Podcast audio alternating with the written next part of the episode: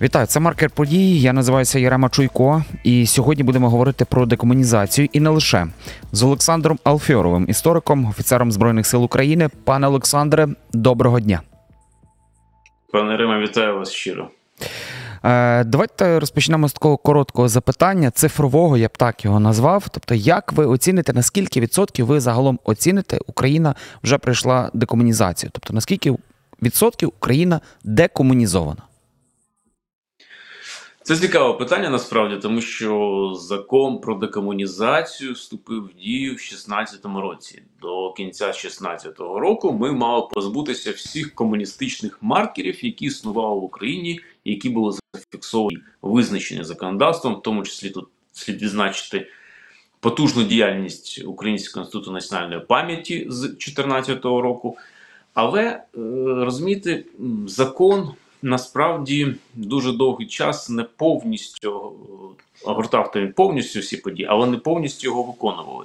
І я хотів би зауважити, що на зиму 2001 року, наприклад, на Одещині зняли останні пам'ятники Леніна. Тобто 2001 рік і обов'язковість їхнього демонтажу 2016 рік. Бачите, наскільки наскільки все ж таки е, владні структури і в цілому охороняли це. Ну а якщо ми говоримо в цілому про декомунізацію, то вона в Україні до цього часу не відбулася остаточно, тому що ми бачимо ну, в тимчасово окупованих Криму, Мелітополі, Бердянській встановлюють пам'ятники Леніну, що в принципі ну дасть роботу по декомунізації нам після перемоги ще, тому що від собі там цього року чи наступного ми будемо знову повертатися до цього закону і зносити пам'ятники Леніна. Тож ситуація насправді є багато в чому абсурдною. І одночасно із тим, е, декомунізація вона створила такий певний дуже агресивне середовище, кислотне. Е, Під декомунізацію, наприклад, стало потрапляти в тому числі ну, от один з найхарактерніших прикладів це зірки, які не визначаються законом як символ комунізму, тому що Європейський Союз має зірки на прапорі, наприклад, чи Сполучені Штати Америки та багато країн. Але е, як архітектурної оздоби зірки використовуються, ну, в принципі, з, до, з давнього часу. Ми можемо знайти їх 15 століття, якщо ми говоримо про Україну.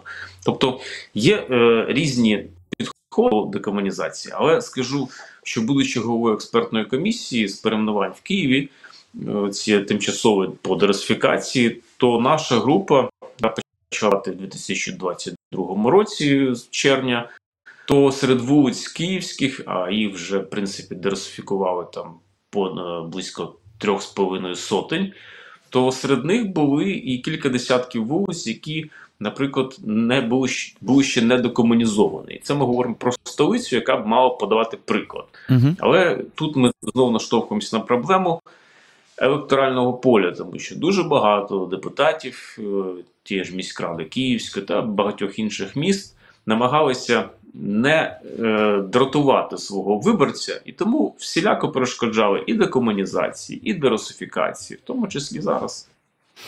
Е, Давайте перейдемо до більше вже таких прикладів. Скажіть, будь ласка, ви знаєте, я впевнений, в яких е, містах країни найбільша проблема саме з декомунізацією, де ще залишаються такі комуністичні е, приклади, російські приклади, так можна навіть також сказати, це вже якщо говорячи про дерусифікацію, де найважча ситуація?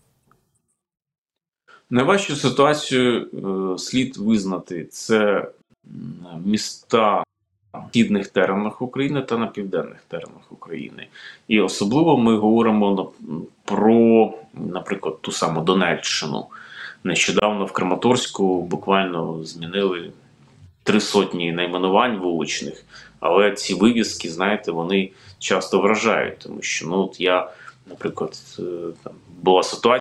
Це коли десь півроку тому я приїздив до одного з водів нашої бригади, читав лекцію, і на вулиці Будьонова, та вони мешкали хлопці. І е, от уявіть собі, що ця декомунізація вона просто зривалася на територіях Донеччини. Е, Так само вона зривалася на території південних багатьох, е, скажімо, міст України. Тому визнати треба, що справді і зараз і досі є певна така затяжка в деколонізації. І тут, очевидно, йде і розуміння влади, що не можна робити все дуже швидко, так але mm -hmm. все ж таки цей процес мав розпочатися дуже е, давно, і він був би еволюційним. А зараз часто буває, що ця еволюційність вона проривається буквально такими рішеннями, цілими пакетами. Давайте от перейдемо до вже таких яскравих прикладів. Я б хотів акцентувати, ви згадали про південні області. От нещодавно я був в Одесі, дуже здивувався вічний вогонь в парку Шевченка. Це перше. А друге, те, що практично в центрі біля оперного театру вивіска Герої Радянського Союзу Одещини. Як це сприймати? І чому ось ці моменти не декомунізовані? Чи це залежить саме від міста, від міської влади, чи це має бути від керівництва вже держави якийсь вплив? Чи це нормально? От скажіть, як, яка ваша думка? Ну, бачите, е, незалежно від того, яке керівництво в державі, так ну звісно, не не російське я маю на увазі, але незалежно від їхнього там партійного направлення від державної вертикалі до місцевих влад, є закон про декомунізацію до 2016 року мало декомунізувати все. Тобто була можливість створити комісії, депутатські е, певні нарадчі, якісь органи. Але це не відбувалося. І це очевидна проблема вже навіть не у самій владі, а в самій архітектурі оцього от процесу, який ну, можна назвати таким, знаєте, процес суті антиукраїнським е, місцевих еліт, які зупиняли ці процеси. Тому закон є. І у нас в липні прийняли наступний закон про деколонізацію, по суті, дерусифікацію України. І його виконання зараз іде ну, достатньо жваво, тому що ми маємо війну повномасштабну, ми маємо велику війну, і безперечно, що з певними відтяжками, але все ж таки дуже багато місцевих рад починають приймати достатньо потужні в політичній площині рішення, що не може не радувати. Але знову таки, скільки ще таких ждунів, які відкладають на останній момент для того, щоб потім, а може і пройдеться, знаєш, а знаєте, а може і самостійно, а може, а може щось зміниться. І оці от, а може щось зміниться, ці ждуни це очевидно найгірший варіант, коли ми говоримо, навіть якщо про декомунізацію, ну закон передбачав про, скажімо. Е, ліквідацію пам'ят пам'ятників Леніна, так, демонтаж їхній. Ну, демонтували в Мелітополі Бердянській. Прийшли окупанти, поставили на місця їх. Ну це ж теж елемент такого ждунства. Ну, демонтаж передбачає те, що ця, ця пам'ятка або буде записана десь в музейний фонд, або не буде лежати в дворі міськради і чекати, поки її знову там. Так. Тобто, ви маєте, що тут теж не все просто. І говорячи про предметніше про ці всі процеси, слід наголосити, що тут, безперечно, в першу чергу багато залежить від політичної волі тих, хто дотримується закону або не дотримується. У нас так склалося, що чомусь закону не дотримується. І от зараз виключно російськими ракетами почали якось стимулювати багато партійних функціонерів для того, щоб виконувати закон. Але знаєте, ці ракети прилетіли не просто так. Я хочу наголосити, що тут я зараз на Донеччині, і коли окупант крокує донецькими вулицями, він бачить ті самі назви, тих самих Будьонових, Щорсів назви, ті самі пам'ятники. І для окупанта зрозуміло, що ну, він вдома. У нього Та, саме ну... в Росії самі вулиці, такі самі пам'ятники. Ну, це саме, як на мене, стосується і у цього шашличного вогню там в Одесі. Ну просто вже скільки років, і реально ми бачимо, що навіть цієї ночі Одеса під шаленими обстрілами ворога, але до людей ніяк не доходить в самому центрі оці вивіски Герої Радянського Союзу. Одещини. Я чесно, я скажу вам так, що я маю вже навіть сумніви, що люди, люди самі то хочуть, ну просто вже треба якось самим зробити. Ну це залежить, напевно, від влади, це що ви кажете. Ну і ще таке запитання, можливо, десь вже це обговорювалося. От ми пам'ятаємо, що в нас є практично зараз Кіровоградська і Дніпро. Дніпропетровська область. Тобто, чому цей процес? От він просто вже зник. Я ніде й не чув, щоб от хтось брався за якісь певні перейменування. Перейменовані міста. А як щодо областей, ну все-таки, я думаю, неприємно вуху навіть чути там Кіровоградська, Кірова згадувати, ну і всяке таке. Петра І. Так, ви знаєте, тут момент же ж наступний, що Ну, подивіться нашого окупанта та Санкт-Петербург Лінінградської області. У них це нормально сходиться. І очевидно, що ця матриця нормальності тут сюди теж наклалася. Приймання областей це справді ситуація пов'язана з прийняттям е, вищим законодавчим органом нашої влади, тому тут теж не зрозуміли. Хоча там в перших читаннях приймали, чомусь не доходять до того, щоб приймати дійсно Кіровоградська область. Ну, це, звісно, бздура абсолютно. І це теж необхідно робити зараз, тому що не можна чекати. І все, щоб не казали там про бланки, про е, якісь зміни чогось в назвах. Ну, послухайте, сьогодні треба змінити бланки і назви, щоб завтра не ховати е, тисячі українських е, вояків і цивільних людей, і дітей, які гинуть. То де на важелях, е, на важелях цих терезів ми покладемо бланки поміняти і вивіски, Угу. чи ховати наших е, цивільних людей, які гинуть ні за що, ні про що, живучи в нашій великій Україні. Ну а ситуація з цим от е, до героїв Совєтського Союзу, до цих меморіалів. Ну, кожен меморіал Другої світової війни в розрахунку совєтської ідеології це меморіал Великої Отечественної війни, російсько-німецької війни. Це перший фактор, тому що це не меморіали Другої світової війни, це е, меморіали, які насправді мали б обслуговувати е, свої події календарні, так, Мгм. і вони мали ця побєда со слізами на глазах. Це от воно, це героїзація е, в подальшому одночасно і танків в Будапешті, і танків в Празі. Це насправді мускулинність тоталітарної системи. Треба навчитися згадувати полеглих бійців, незалежно від того, це німецькі кладовища Другої світової війни, польські, радянські. Треба завжди згадувати це як людей, солдат, що загинули, виконуючи е, фу- е, ролі, так, функції вказівки вищого керівництва. Вище керівництво воно підходить під де- дерусифікацію, так, у нас чи під декомунізацію. Але жодним чином робити з них ідеологічні стовпи, як це робить Росія, і що ми успадкували від Совєтського Союзу, Угу. це не є ознакою європейської ментальності. Ну, часто чуємо такі певні стереотипи, я б так це навіть назвав, не на часі, або може це фінансово буде затратно дуже для держави, якщо ми там перейменуємо чи міста, чи області.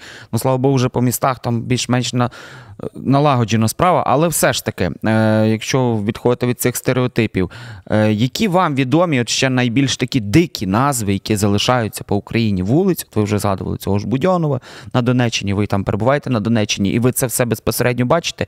Вулиці і міста, які найбільше б'ють по вуху і по серцю однозначно, які от залишаються такими ще російськими комуністичними. О, це цікаве явище, тому що у нас, наприклад, е, закон про декомунізацію, ну, в нього не потрапляє Енгельс, наприклад, Карл Маркс. Так. Зрозуміло, що видатні економісти не потрапили під закон під декомунізацію. Е, Звісно, що е, сьогодні ми маємо іншу справу з, цими назвами, які можна гібридно відчувати, що це є назва агресії, але не сприймати їх такою. І тут, починаючи від вулиць, дійсно, коли маркування йде всеможливими, е, скажімо, легендарними діячами, яких мож, які захищає закон України по вшануванню борців з нацизмом. Але, наприклад, які міфологізовані абсолютно, тобто вигадані, і таких вигаданих персонажів е, в 60-му році, коли була 20-та річниця, е, ну, до 20-ї річниці так званої перемоги, дуже багато наплодили легендарних людей, про яких їх просто витягувало, знаєте, з місцевих мешканців, які начебто належали до підпілля. Потім історики дивляться, де ніякого підпілля не було, якісь дії незрозумілі. Тобто, це міф- міф- міфологізовані герої, яких дуже багато. І місцеві мешканці, які звикли там називати нечесних школи, наприклад, всеможливих так медсестер чи якихось там героїв. А потім дивишся, за ними немає історії. Це просто накрутка 65-го року, 65-х років, коли почали вони, до речі, Союзі ж паради почали продовжувати тільки на 20-ту річницю. Після параду 45-го року паради припинилися, бо це була величезна трагедія. Загинуло десятки мільйонів людей. І от тут є небезпека, тому що дуже багато вулиць названі на честь невідомих ноунеймів, так людей, Мгм. за якими немає подвигів, вони вигадані і спека. А, а люди місцеві вже звикли до цих імен, і вони вже звикли до цих міфологем. Тож, починаючи від цих вулиць, завершуючи е, остаточним, нам треба розібратися з назвами наших міст, тому що ну хороший приклад Новград Волинський перейменували на Звеглі, повернули історичну назву, яка дуже довгий час не вживалася. Чи Володимир Волинський е, повернули назву Володимир, тому що у нас немає інших Володимирів, є Володимир на клязьмі російській. Але, наприклад, ще залишається таке місто, як Білгород-Дністровський, яке, по суті, коли наступала Червона армія на німецькі війська, його перейменували місто Білгород-Дністровський, щоб ну, е, не заблукав Сталін, так би мовити, що є Білгород, який зараз в Росії. в 900 1918 році належав українській державі, і ще інший другий Білгород. І от таких от речей дуже багато. І треба розбиратися з цим е, особливо, і головне не потрапити під знову таки хайпову лавину. Всі міста, які мають там подвійні назви: Володимир Волинський, Новоград Волинський чи Білгород Дністровський, але, наприклад, є Новоград Сіверський. От, бо за Новоград Сіверським фіксується історична територія Сіверщина, назва, яка вже не зафіксована в інших місцях. Так? Чи, Пер- Переяслав Хмельницький. Переяслав Хмельницький це теж е, один з е, моментів. Добре, що вже перейменували на Переяслав, повернули цю назву. Але, наприклад, у нас ще є Корсунь Шевченківський, Мгм, тому так. що це місто Корсунь, яке відомо з 11 століття, чи воно з 10 століття в цілому заснування, перенесення назви з сьогоднішнього з, з Херсонесу, так називали руси наші предки Херсонес Корсунем. Але коли була наступальна операція совєтської армії, то просто вона була Корсунь Шевченківське. І місто отримало назву цю. От, і як би нам не хотілося, знаєте, зберігати назви на честь Шевченка, бо там воно читається Тарас Шевченка. Але все ж таки це є назва, яку просто сепарували, розділили і потім якось інкорпорували одне в одне, знаєте. І треба позбавлятися цього Шевченківського від Корсуні, як би ми не ставилися позитивно до Тараса Григоровича, тому що все ж таки ми маємо очищувати топоніміку навіть от цих гібридних, як я вже наголосив, прихованих е, маркерах комуністичної ідеології або ж вольових е, рішень мускулинних з центру з Москви.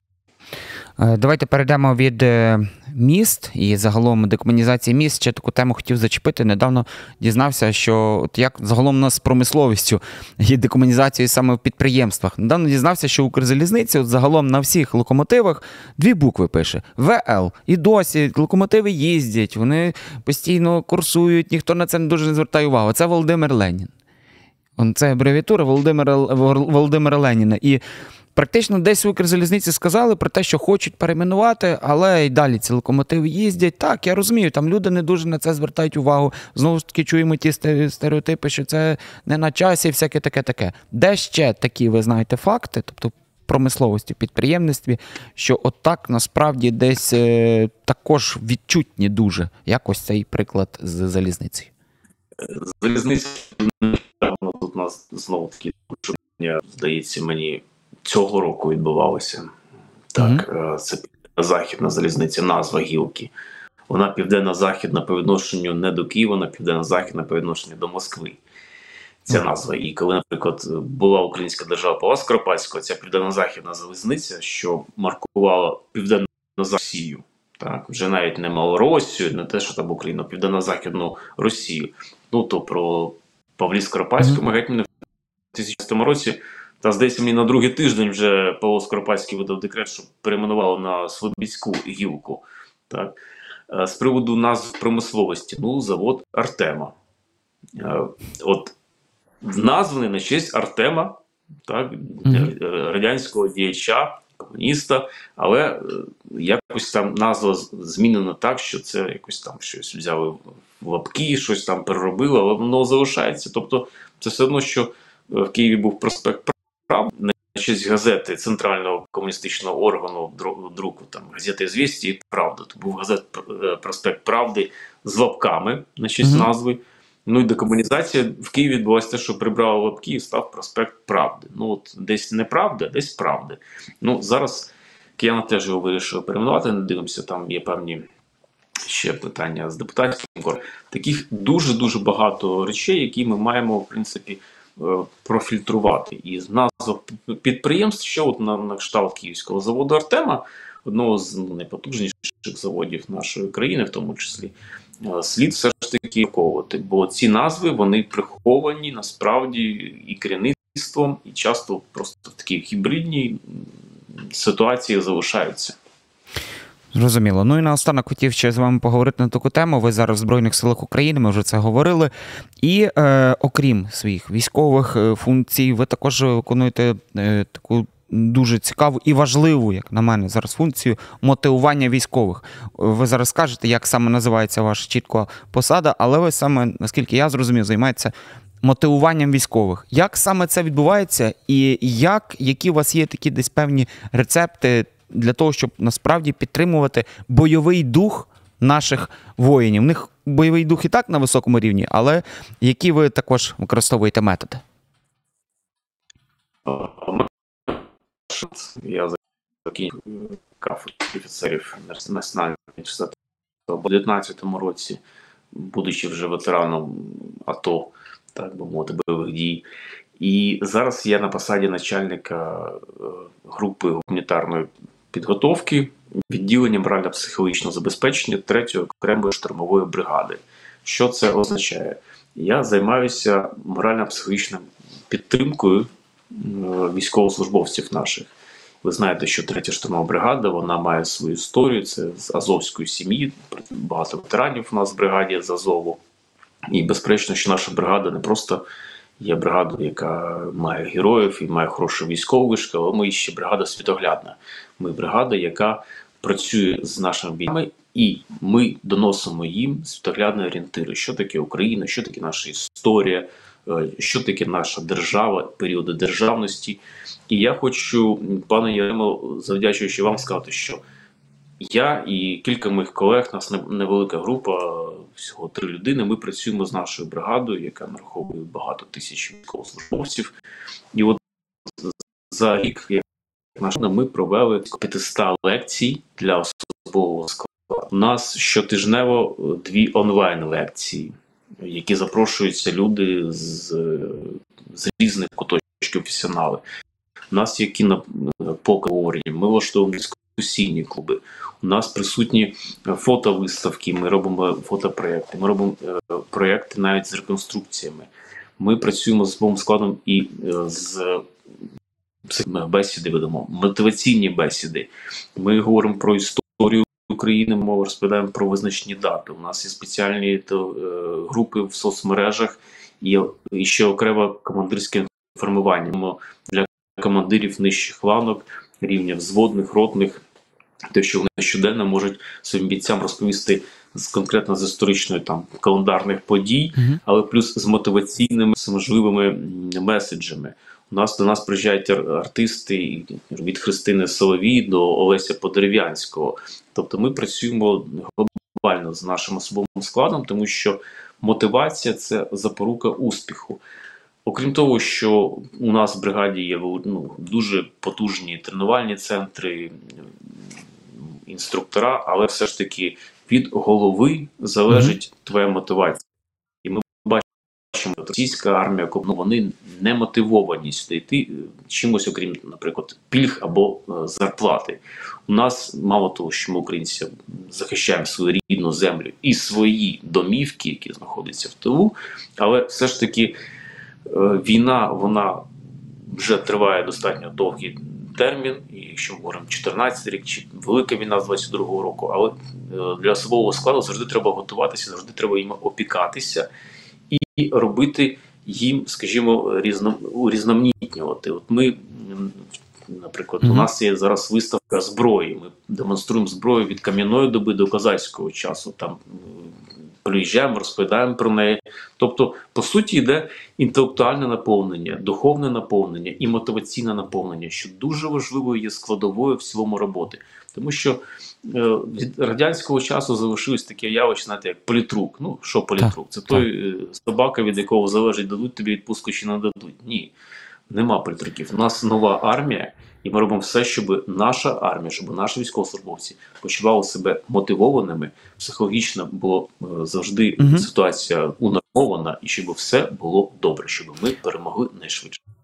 Зрозуміло. Дуже дякую вам, пане Олександре, за таку круту насправді розмову. Як на мене, нагадаю, сьогодні в маркері ми спілкувалися з Олександром Алфьоровим, істориком та офіцером Збройних сил України про декомунізацію. І не лише не забувайте підписуватися на наш YouTube канал. Пане Олександре, бережіть себе. Дякую вам за розмову. Це був маркер події. Я називаюся Ярема Чуйко. Почуємось.